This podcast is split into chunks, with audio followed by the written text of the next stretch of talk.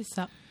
Les recettes de la Mélodie Family, on recommence la semaine avec Audrey cette semaine. Bonjour Audrey. Bonjour Audrey. Salut vous deux. Alors on l'a dit tout à l'heure hein, au moment de la de l'annonce de la recette, cette semaine c'est une spéciale Fazenard. Fasenart avec des beignets. Donc tu vas nous donner plein de recettes de beignets, hein, c'est ça Bah c'est ça. Alors on va commencer par aujourd'hui tout simplement des beignets au fromage blanc euh, qu'on sait faire normalement, mais d'avoir parfois une recette sous la main ça peut aider. Hein. C'est pratique. Les ingrédients pour cette recette 250 g de farine, 250 g de fromage blanc, 3 œufs, 50 g de sucre en poudre, un sachet de sucre vanillé, un sachet de levure chimique, de l'huile de friture, du sucre et de la cannelle.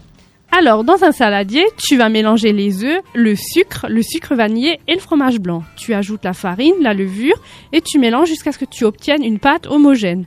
C'est la partie après la plus compliquée, donc tu fais chauffer l'huile et tu fais des boules de pâte à l'aide de deux petites cuillères.